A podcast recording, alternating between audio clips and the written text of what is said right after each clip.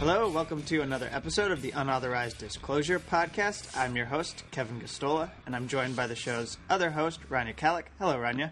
Hey, Kevin.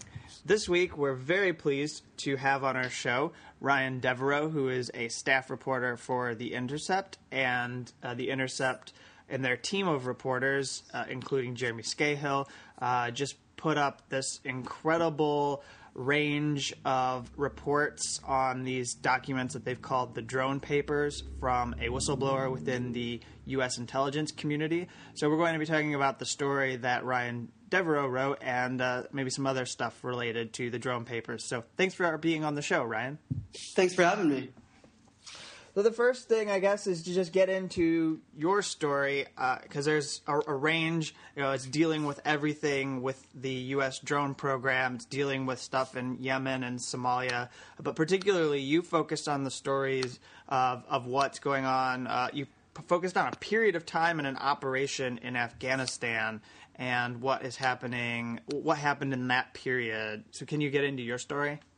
Yeah, exactly. Um, so my story is uh, it's called uh, "Manhunting in the Hindu Kush," and it looks at this special operations campaign in northeastern Afghanistan, right on the border with Pakistan, uh, in the provinces of Kunar and Nuristan. Um, you know, it was a campaign aimed at sort of uprooting the remaining Taliban and Al Qaeda elements that were that had taken up uh, refuge there. Um, and the focus of the campaign was, was really to capture or kill specific individuals. So each mission was launched uh, with an objective, you know, at, at the at, at, the forefront of the mission, objective being an actual uh, human target, and the hope of the missions being to kill that person or or capture that person. And so the documents sort of detail the how that whole campaign went down, and they look um, at numbers of they reports on numbers of raids and numbers of airstrikes, and um, and then it was sort of assessments of how the campaign was going at different times and, and how it, how it looked at the end. Um, and according to our source, you know, who's familiar with these these kind of high value targeting operations in Afghanistan, in a campaign like Haymaker, uh, the airstrikes would be you could carry them out with any sort of aircraft. But he said that uh, you know nine times out of ten it would be a drone strike. Um, the documents reveal in, in, looking at how this campaign ultimately played out is that in the case of raids, oh, I'm sorry, I had, a, had an e- email buzz there. Uh, in, the, in, the, case of raids uh, on the ground, uh, the Americans were able to capture dozens and dozens of people, people who could conceivably be, you know, um, taken to a base, interrogated, and potentially, if, if, if they weren't the people that they were looking for, they could be released. Of course, that's not something that can happen in the case of a airstrike or drone strike, whatever, what have you. Um, and so the, the, the the sort of disparities between the number of people that are killed in the raids and airstrikes is one of the things that really jumps out in this set of documents. So when when the U.S. forces will uh, capture or kill the person that they're actually going after for after in in their records, that person will be deemed a jackpot. So the, the ratios that are presented in the documents are, are jackpots to you know number of operations um, conducted. And there's a second, there's another set of, of figures that are also in, that included in the in those sort of assessments, and that's the number of enemies killed in action, or, or what they call EKIAs. So the airstrikes will be aiming to take out a specific person, hopefully getting their jackpot, right? And if those airstrikes hit their hit a target, right? Um, according to our source, if the if the person that is targeted was indeed the person they were going after, that's a jackpot. But if there were other people that were killed, he said that there's a practice of those individuals being labeled enemies killed in action (EKIA) in the in the sort of statistics that are kept on these types of things, unless evidence emerges to prove otherwise. Um, in other words, people are automatically deemed enemies killed in action unless there's some reason that gets presented um, to prove that they're not. Um, so you're guilty until proven otherwise from your grave. It, it, it, that's, that's one way to it's one way to put it. Yeah, I mean it's a it's pretty grim, but um, I mean, it's it's not it's not exactly shocking, um, given the, given some you know reporting that we've seen over the years and the way these operations play out. But what this story reveals for the first time is, is really just like a breakdown of how one of these operations actually went.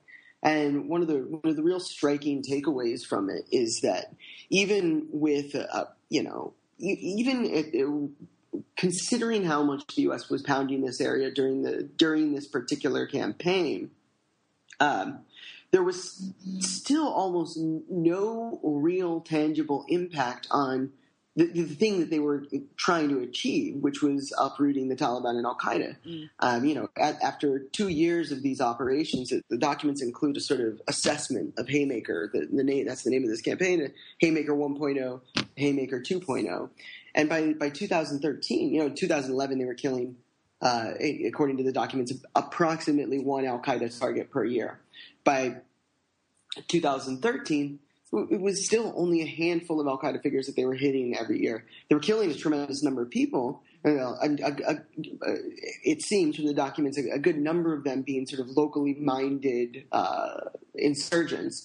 But they, but they weren't doing much to, to really uproot uh, Al Qaeda. So you know it leads you to uh, really ask like what what was what was the real what did this really achieve? Um, you know reports now indicate that uh, something that, the the, the Al Qaeda presence in some of the valleys that, that this uh, campaign focused on specifically is greater now than it was in 2002.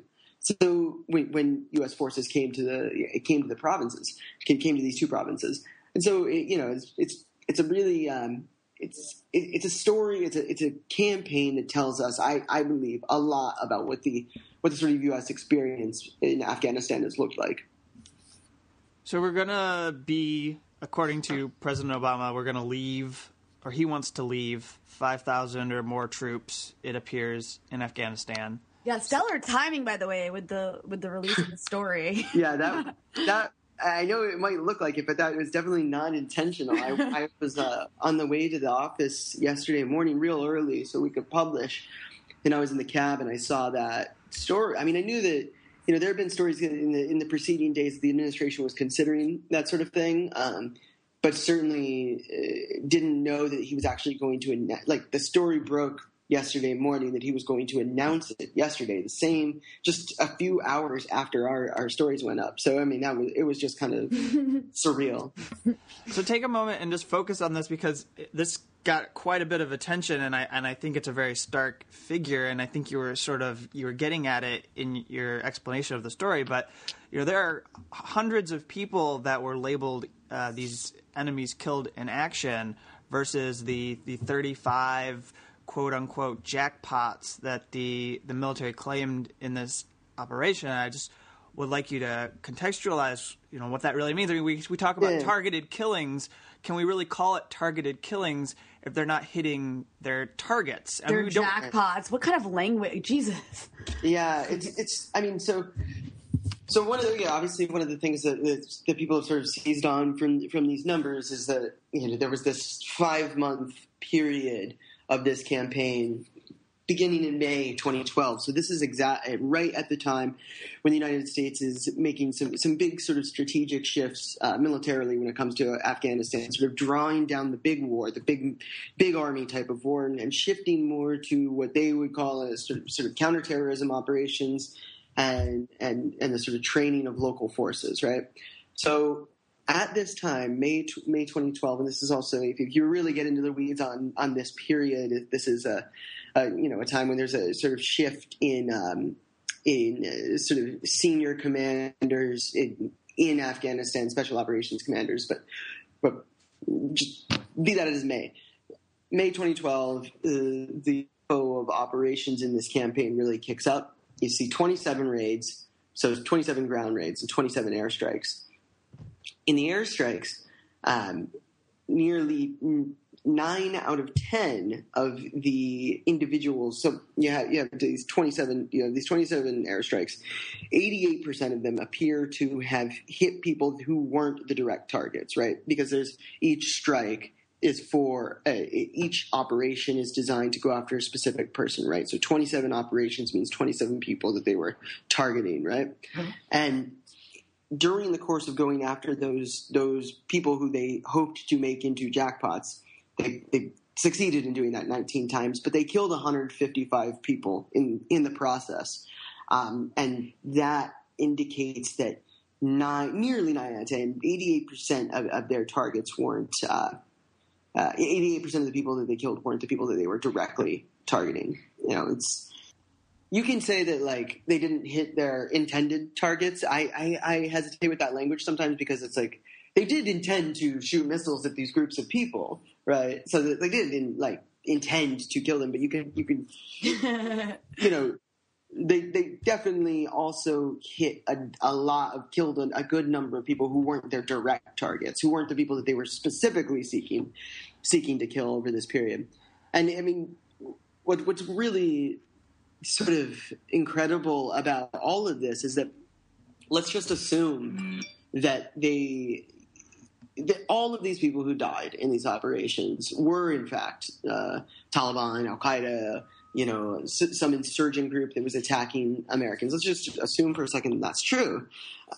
The documents in, show that even that at the end of this campaign, it made almost no effect on on on, on things that they were trying to achieve. I mean, it, it was a significant body count, but now the the, the, the situation in Kunar Nuristan is that the Al Qaeda presence is greater than it's ever been in the history of the war on terror. You know, it's it really, really leaves you um, scratching your head as to what did this accomplish, really. And you know, now the president describing, you know, talking about how we're going to be in Afghanistan, you know, you know, for an indeterminate uh, uh, period of time. These sorts of operations, these counterterrorism operations, the, the, the, this very sort of targeted uh, killing, if you want to call it that, uh, model, is poised to become, you know, really what the United States does in Afghanistan. I mean, it's going to be it's going to be a lot of this. So, what did the source you quote the source throughout your report? Can you summarize some of what the source was saying about these documents? Yeah. So, I mean, the, the source in the you know in in the context of the of the Afghanistan stuff is just really was just really adamant about making clear that the things that we hear about the way that these operations work, the, the claims that they are incredibly surgical and precise, um, and, and sometimes it seems like they're described as nearly infallible. It, it's just it's just not the case.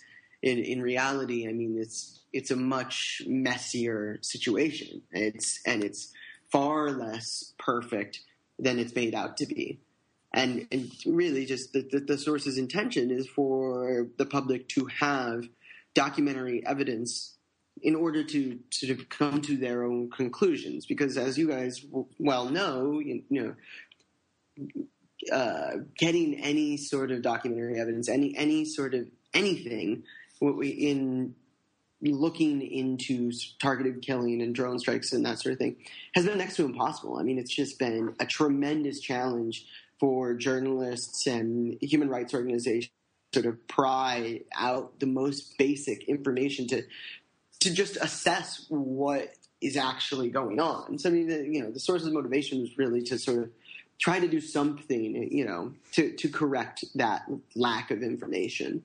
Um, and you know, what we have is we we have a number of documents. It's by no means comprehensive, but it does give us a bit more insight and a bit more actual evidence and, and, and data to understand what the United States has been doing in, you know, in the name of the war on terror for, for years now.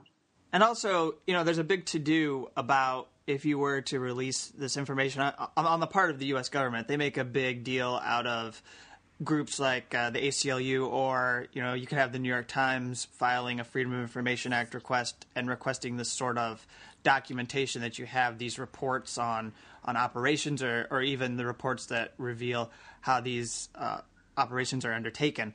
Um, but uh, it's pretty clear when you look at this, and, and you can comment. I mean, this isn't really putting anything at risk in giving us this knowledge. It just puts the Obama administration on the defensive to explain what they're doing.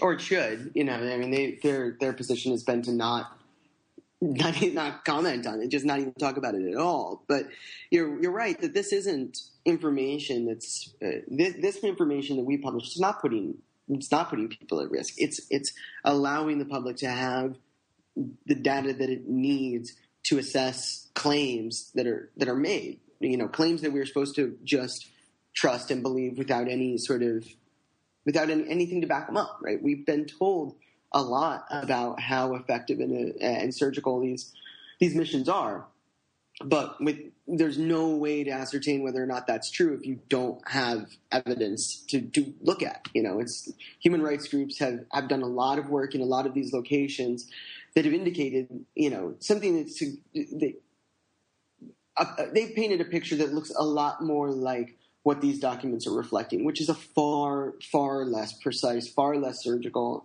program. I mean, it, that that definitely seems to a lot of what has been reported by those sorts of groups and by journalists over the last few years looks a, a lot more um, like the case. You know, now that we have some documents to look at. Yeah, I thought it really interesting. The speaking of like people saying, "Yo, this is putting people at risk." There was like this these two criticisms simultaneously that like, whatever, this is not new stuff. Like we already knew this. Um, like and also like a lot of the same people were like, "This is putting people at risk." I'm like, well, wait, yeah. if we already knew that, I, I, don't understand. Right, right. I mean, I, I I'm always frustrated with. This sort of well we already we already knew this um, argument when it's like well we have had a lot of you know leaks uh, like you know admin, administration officials saying things about programs right. and no, no no sort of proof you know no way yeah. to, nothing tangible to look at you know mm-hmm. um, and, and so there there has been a lot of great reporting that's that's sort of just you know helped to build a, a kind of a picture of, right. of what what sort of operations we're looking at, what's what's what sort of thing we're describing here. But it's still it's still quite opaque. And I mean, this uh, our hope is that these documents go, you know, help to paint a more accurate picture. There's still so much that we don't know. I mean, what we have right here uh, in these documents is a, is a sliver of, of, a glimpse of what the military's program looks like.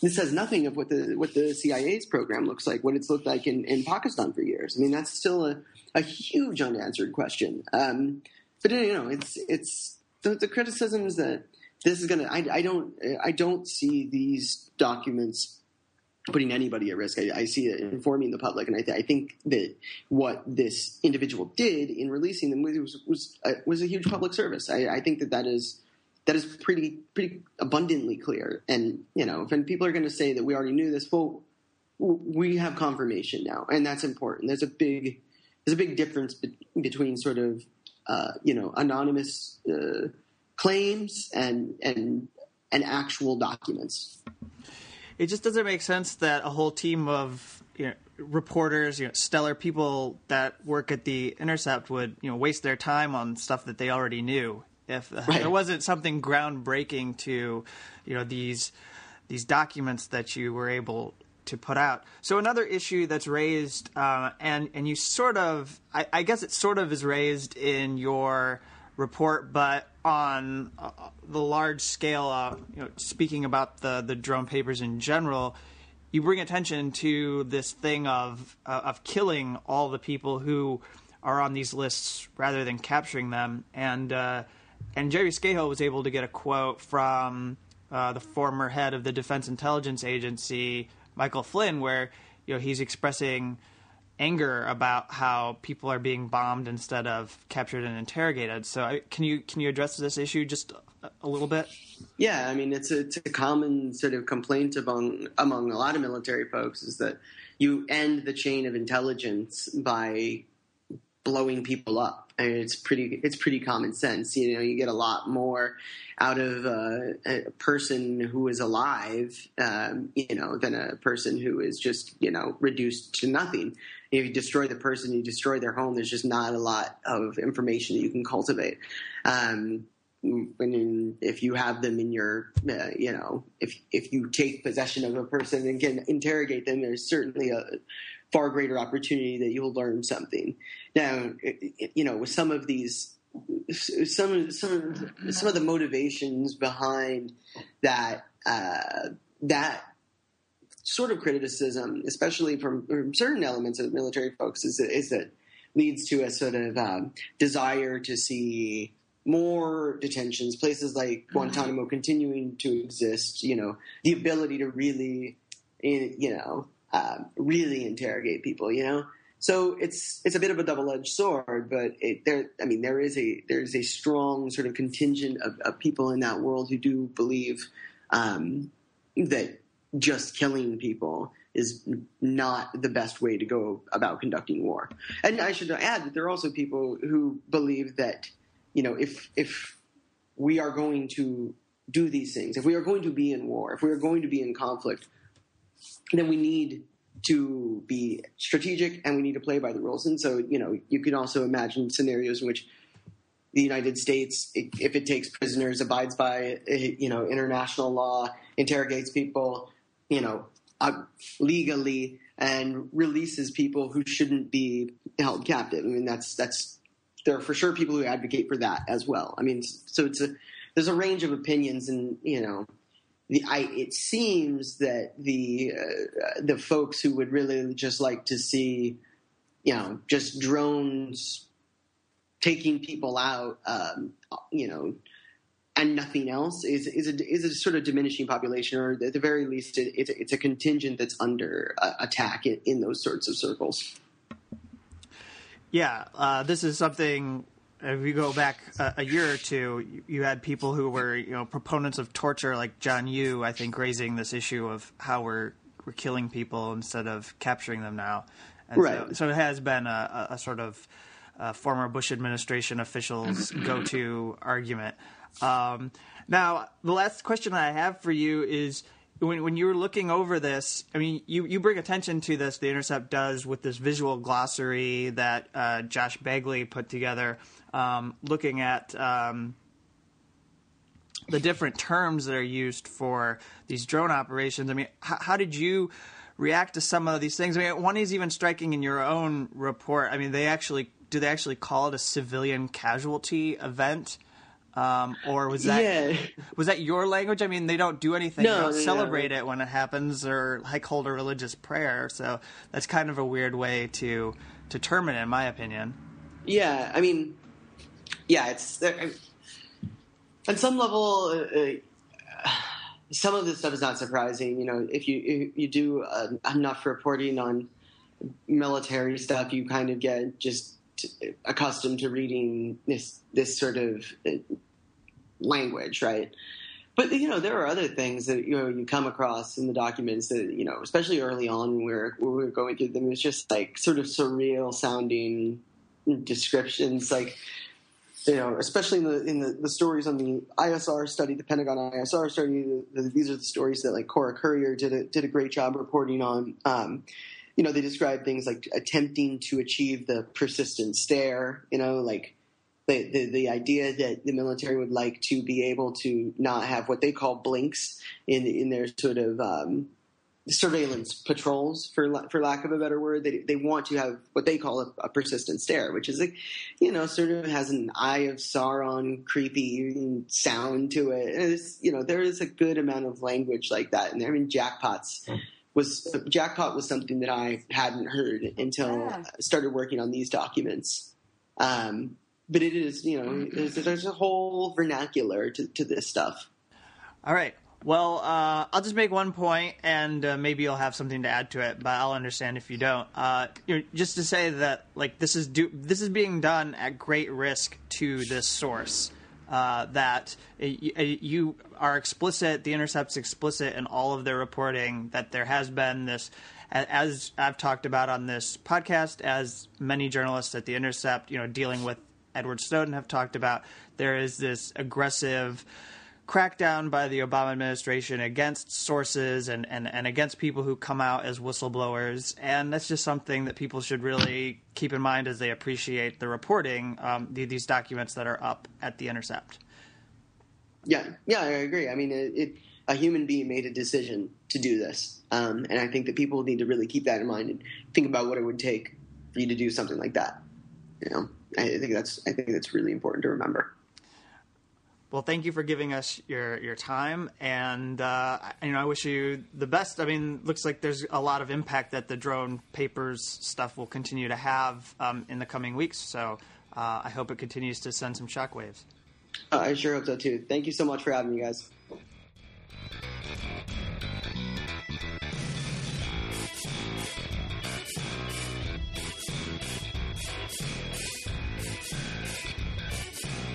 Hello, and welcome to the discussion portion of the Unauthorized Disclosure podcast. I'm Kevin Gosztola. Rania Khalek is back with us. Hello, Rania. Hey, Kevin. And we're going to be going through some of the latest outrages of the past week, and particularly, uh, we did updates last week on Israel and uh, executions of Palestinians. There seem to be many, many more of these in the uh, weeks since we had this uh, discussion. So, uh, update us on what's going on. Well, um, so there's this continuing escalation. Um, it's on. Well, it's continuing um, up to 44 Palestinians. I think now it's 45. It could be even more than that. It's like it feels like every hour a Palestinians being shot dead, um, but having killed by Israeli forces. I believe like um, I believe maybe eight is seven or eight Israelis have been killed. Um, there have been like over 4,000 Palestinian injuries, and like a few dozen Israelis have been injured. and basically, what's happening is there's been Pal- a couple Palestinians have been um, have carried out these knife attacks, um, allegedly at least, like where they've stabbed people, and it, it has happened. Um, mostly in occupied East Jerusalem and some in the West Bank, um, but more more in occupied in the in East Jerusalem area. Um, and so Israelis are going nuts, and um, they're basically like the entire state is just like in vigilante mode. Um, and so Israeli officials are encouraging um, are encouraging like the population, the Israeli Jewish population, to like bring their guns with them and just shoot Palestinians dead if they see them brandishing a knife or a screwdriver or anything, basically. So that's what's been happening. Is every day it's like, uh, you know, another Palestinian youth maybe carries out an attack or another, um, or or maybe tries to or doesn't even. In some cases, it seems like they're just saying that they were armed with knives, but there's no actual proof that they were armed with anything. And actually, this morning, um, a Palestinian was shot dead in Hebron uh, and the Israeli um, Israelis immediately said, "Oh, this person tried to attack a soldier with a knife." Uh, or no, no, I'm sorry, a Palestinian was shot dead by a settler in Hebron. Um, so not a soldier, a settler. And then video footage emerged um, showing a, a, soldier like basically trying to like planting a knife on the. It looks like the soldier's planting a knife. You can't really tell; it's a really grainy footage, but um, yeah, it looks like the soldier's planting a knife on the Palestinian man. Uh, so, I mean, I wouldn't be surprised if that's what's taking place. It's kind of like the drop gun, right? Like we see that happen here in the U.S. with police. Um, dropping guns on suspects after they've been shot. Uh, so yeah, that's I mean I mean it's really awful what's taking place because the violence just doesn't seem to be an end to it. Israel's escalating it like to an extreme degree with with just incitement, and now you've got Israeli officials talking about deporting the families of Palestinians who use knives against Israelis, deporting their families to Gaza. So, I mean, if you ever thought, you know, or questioned whether Gaza might actually be a prison, well, it's a prison. Um, and so they've been demolishing the homes um, of people, of Palestinians, like the family homes. Um, of Palestinians who've been killed after carrying out, like allegedly carrying out attacks. And I say allegedly not because I think that none of these attacks are taking place. They certainly, like some of them certainly are. Um, but I do, you know, it's I, you know, it's Israel we're talking about. Uh, Israel, the Israeli officials aren't exactly known for telling the truth. Um, they've been caught in many lies, uh, and so in some of these cases, you know, it's clear that at the very least, these people are being shot when they pose no threat. Like the other day, somebody was shot when he was running down the stairs after he stabbed someone. So like they're being shot when they're running away, when they like clearly like in their, you know, it's, they're not gonna, they're, they're, you don't need to kill them. Like they're being shot dead. Um, and they're being, and, and police and, and citizens are being encouraged to do this by the Israeli government. Um, there's also another aspect to this that I'd like to point out, and that is that the media in this country again i mean it's so typical but again is just completely derelict in its like duty to to give any context to why palestinians are doing this so israel's doing a really good job of framing this as just like irrational palestinian violence and the media is going along with it to the point of the New York Times. Our, our friend Jodi Rudoren over at the New York Times, the Jerusalem bureau chief, um, wrote an article uh, basically blaming, basically saying that Palestinian Palestinian youths are being fueled to um to take to carry out the like to stab Israelis um by social media like they're being inspired to do it by Facebook um because they're seeing like videos of of of Palestinians being wounded and injured um and so that's what's it like it's like it's so it's just it's so ludicrous like and at one point they're you know Wait. Palestinians yes Did, did So I hear that correctly? Yes. They're, they're seeing like crimes against humanity, and they're incensed and angry, and Yeah, like, but she that- doesn't like. But she doesn't like put it in that. It's like she's like, Well, they see what a video like of a the Palestinian being. it. They see like one video of a Palestinian being assaulted, like, but the, of course she like whitewashes what's on the video, right? But yeah, they see Palestinians being disrespected. But on social media, she even like she even goes and interviews two Israelis who work for like propaganda outlets. Um, like think tanks. She interviews these two Israelis about Palestinian society to find out why Palestinians are carrying out attacks. Um, which is like ludicrous. Like, why don't you go talk to Palestinians if you really want to know? Um, and of course, the Israelis she speaks to paint this outrageous picture. This one woman calls Palestinian adolescents who are doing this. She calls them um, like an octopus with many hands but no brain. um, so yeah, these like brainless Palestinian adolescents are being like are being manipulated to to abandon very normal lives, right? To go die, to go be shot dead. Um, so they can stab an Israeli or two. Like that's that's are you like that's what we're supposed to believe? Um yeah, and then she like of course blames it on like cultural deficiencies too, although she doesn't say it exactly like that. But she's like she mentions how um, these people, the, the attackers, come from communities that celebrate um, that celebrate their deaths, and it's like what? Like, yeah. So this is the narrative that people are being fed in this country, and it's so outrageous because. I mean, hello. If you want to talk about incitement or what's what's fueling Palestinian violence, like look at the occupation. The Palestinians don't need to be manipulated by social media to understand that occupation is horrifying. That they live under a brutal military military occupation. Like they're not giving up normal lives, regular everyday lives, right? That are great. Um, these are desperate, desperate youths who are part of like a generation that's just been completely neglected um, and left to like defenselessly suffer under Israeli uh, Israeli rule uh, indefinitely. Um, they're like this is desperation. I mean, you've got like you know the, earlier this week there was like a, a, couple like adolescents who who like tried to stab some Israelis. One of them was 13 years old. The other one was 17. Um, and I mean, you know, like what gets us like what you know, these are this is a very desperate, desperate act by people who have nothing to lose, you know.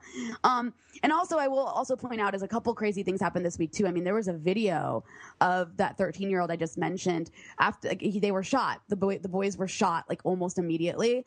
Um, and then the boy was lying on the 13 to 17 year old died, and then the 13 year old was lying on the ground uh, for for a while without any medical treatment, just gasping for breath and bleeding out. And as this is happening, uh, an Israeli settler um, starts chan- chanting at him, saying, "Die, you son of a whore! Die, you son of a whore!" And he's chanting it in Arabic. Um, and this is like a third. This is like a, a child.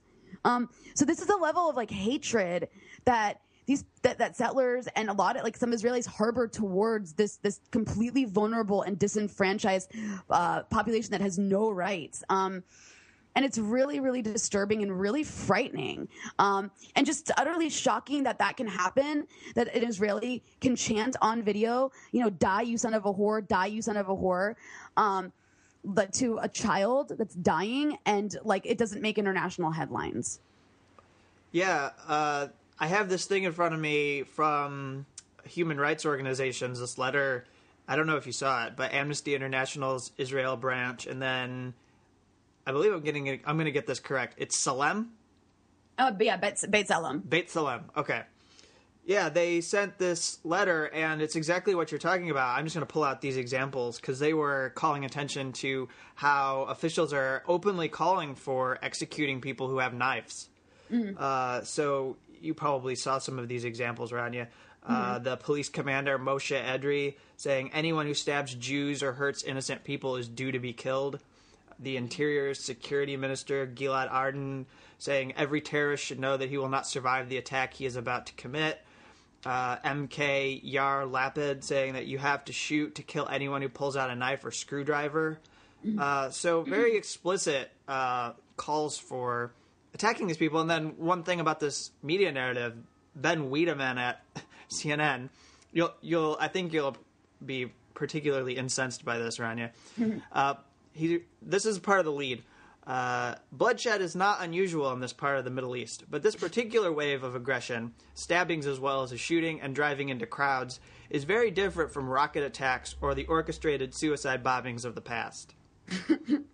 I mean, he has a point in that, yeah, it is. Like, this is, people are calling this a third intifada. I mean, there's no context behind what he just said, but people are calling this a third intifada. And, um, and it's like a little bit hard to say it is because what's happening is not organized by any particular group because they're, they're not able to, like, Palestinians are so fragmented they can't. Whereas previously, um, they have been able to be organized and, and in the second intifada there were suicide bombings and like with rockets and stuff but yeah the way he's saying it it's just like wait what Well, that's like, what about the, what about the israeli violence Well, that's an interesting interpretation. I mean, I under I I like the No, you're context. right. No, I like the context that you brought to it, but I think that most Americans would just go, "Oh, the terrorist techniques are changing." Yeah, exactly.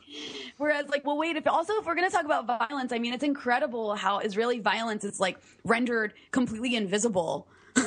Always, it's like that. That is that's a violence of peace. Like that's the violence of the status quo, and that's violence is like acceptable, and that violence doesn't need to be denounced or condemned by anyone. Whereas.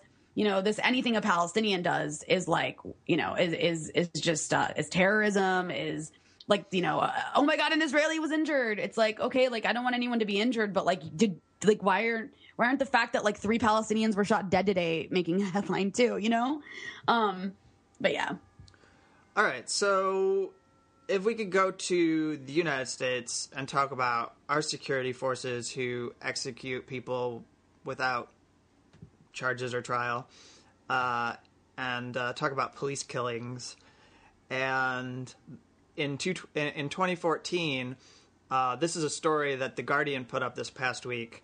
I just wanted to call attention to a portion of this this project that the Guardian is doing. It's called Counted, where they are keeping track of uh, police killings this year. But they they got data that the FBI had for last year, and they found that in their record of homicides by police, uh, they basically are only getting data from uh, 224 of the 18,000 law enforcement agencies in the U.S. So that's that's just over 10% of police agencies, and this is supposedly the system for holding accountable and, and keeping track of the deaths that are being caused by police departments in the United States. And remarkably, in that data, you could not find a record of Eric Gardner's death. You could not find a record of Tamir Rice's death or a record of John Crawford's death, who were very prominent cases that were uh, part of you know Black Lives Matter activism last year. i mean that's amazing. So they're basically leaving out a lot of people.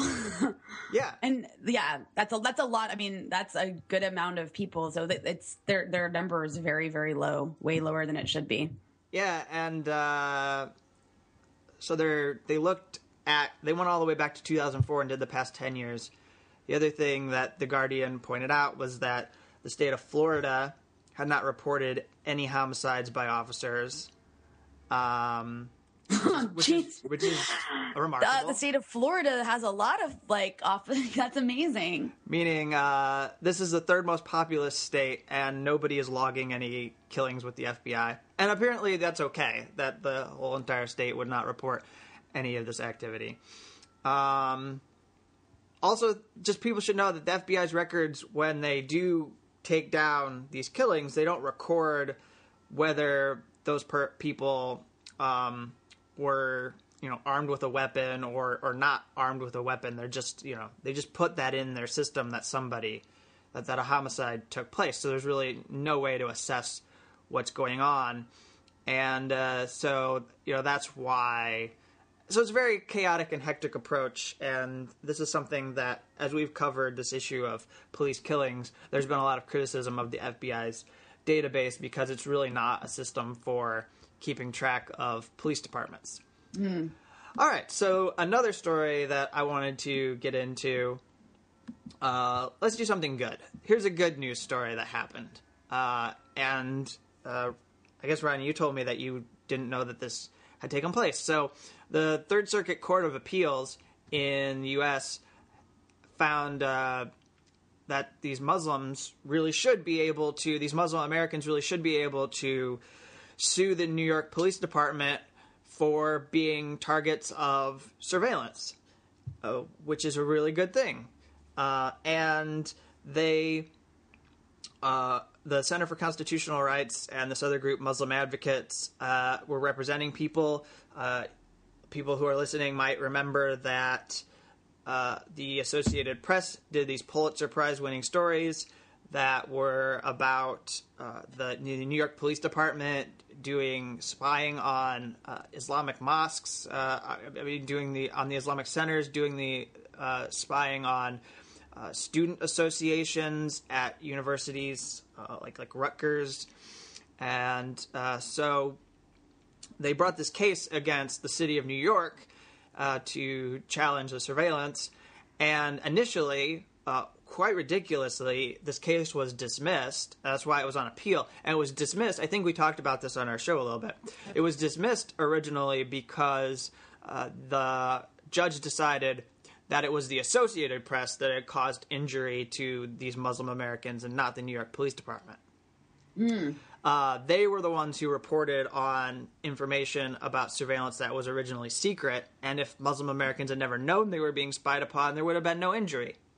Uh, because, like, the things that are being complained about um, in, in here is that uh, one of them, Syed Farhaj Hassan, uh, he says that you know he he's now not going to mosque as frequently because he, knows he's under surveillance by the New York Police Department. Um, he's uh, I believe he was in the military or he, he works in some kind of security agency, so he's worried he might lose his security clearance if he's seen going to a mosque. Uh, so he's just was very concerned about the fact that now the New York Police Department is spying on me and I'm going to change my uh, religious behavior. Uh, so that's part of the lawsuit. Um, oh, he was a U.S. soldier who served in Iraq.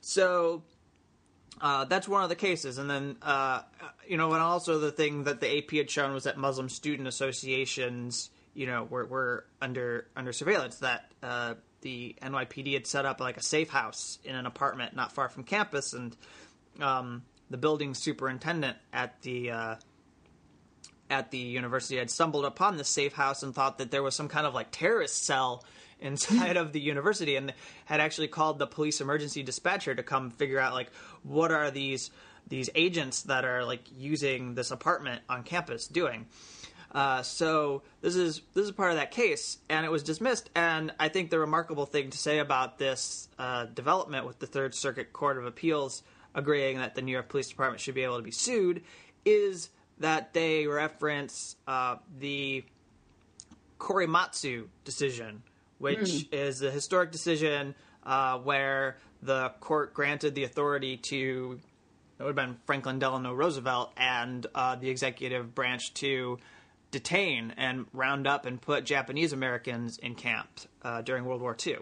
And so they actually say in their uh, decision that uh, you know, today it is acknowledged, for instance, that the FDR administration and military authorities infringed the constitutional rights of Japanese Americans during World War II by placing them under curfew and removing them from their West Coast homes and into internment camps.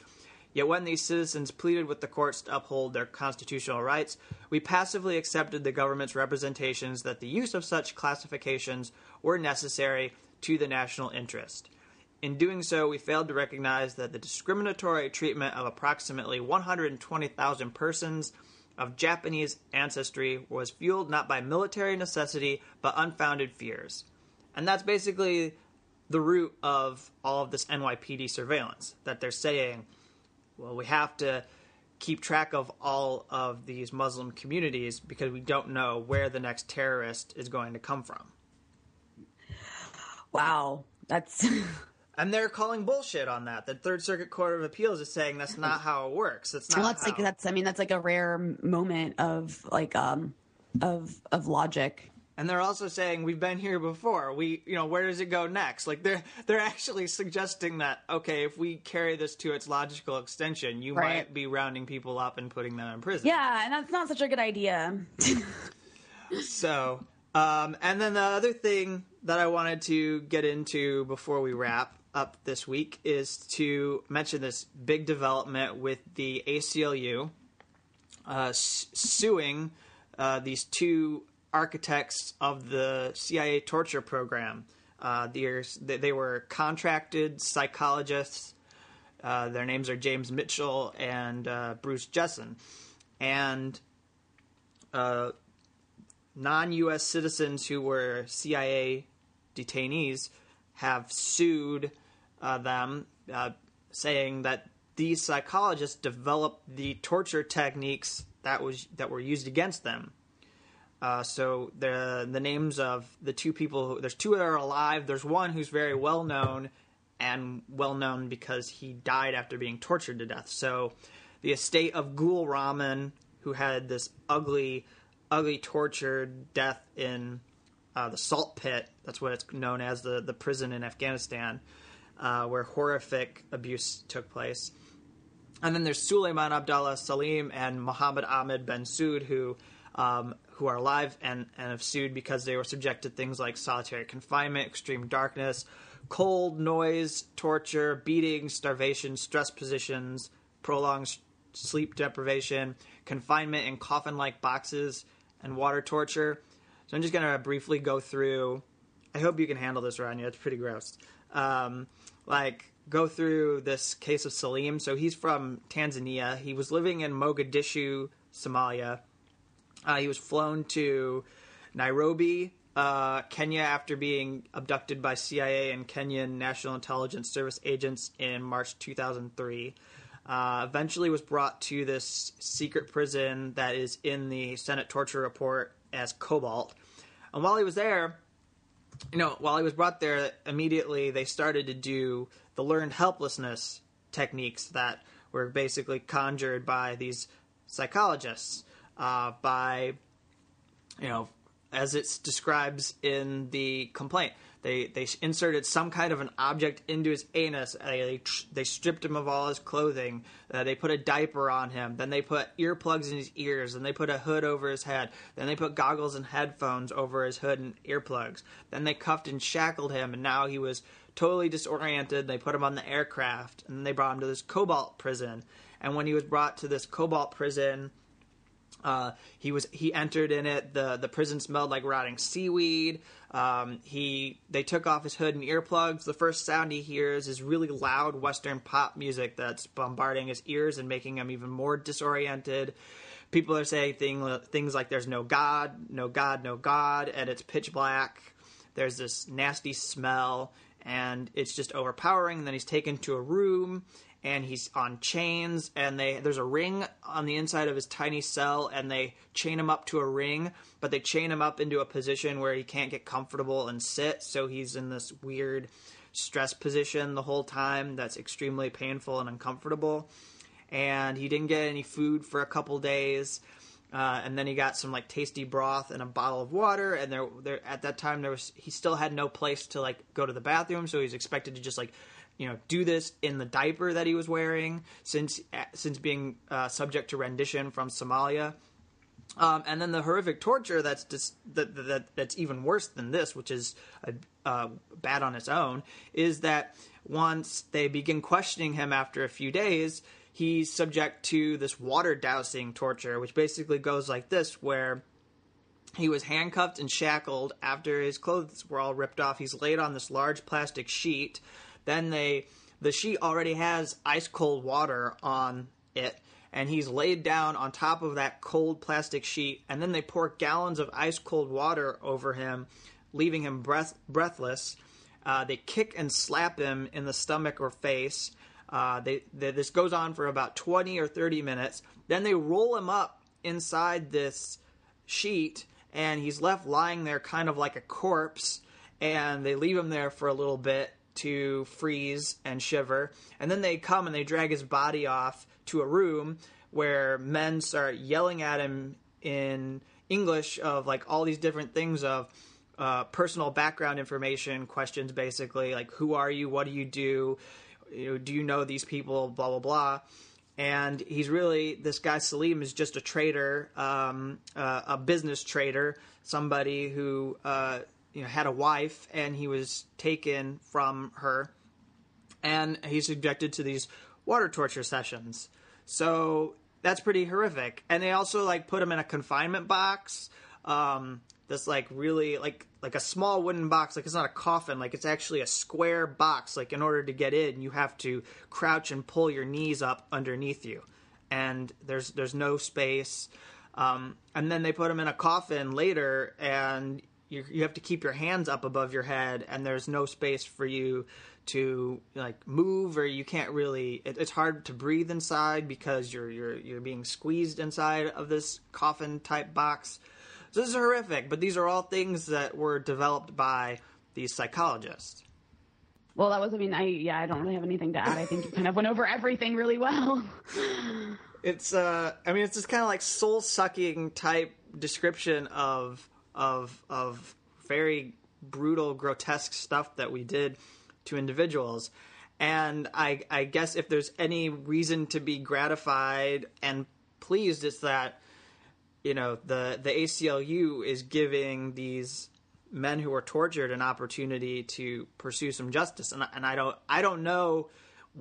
It's going to take a long time, I, I guess, just to say that you know we'll be talking about this six or seven years from now if they finally do get what they deserve, but they're on the right path. I mean, I think this is what you have to do. You have to challenge these men because this is the only way that you're going to get some kind of justice because our own government isn't coming after these contracted psychologists for developing torture techniques.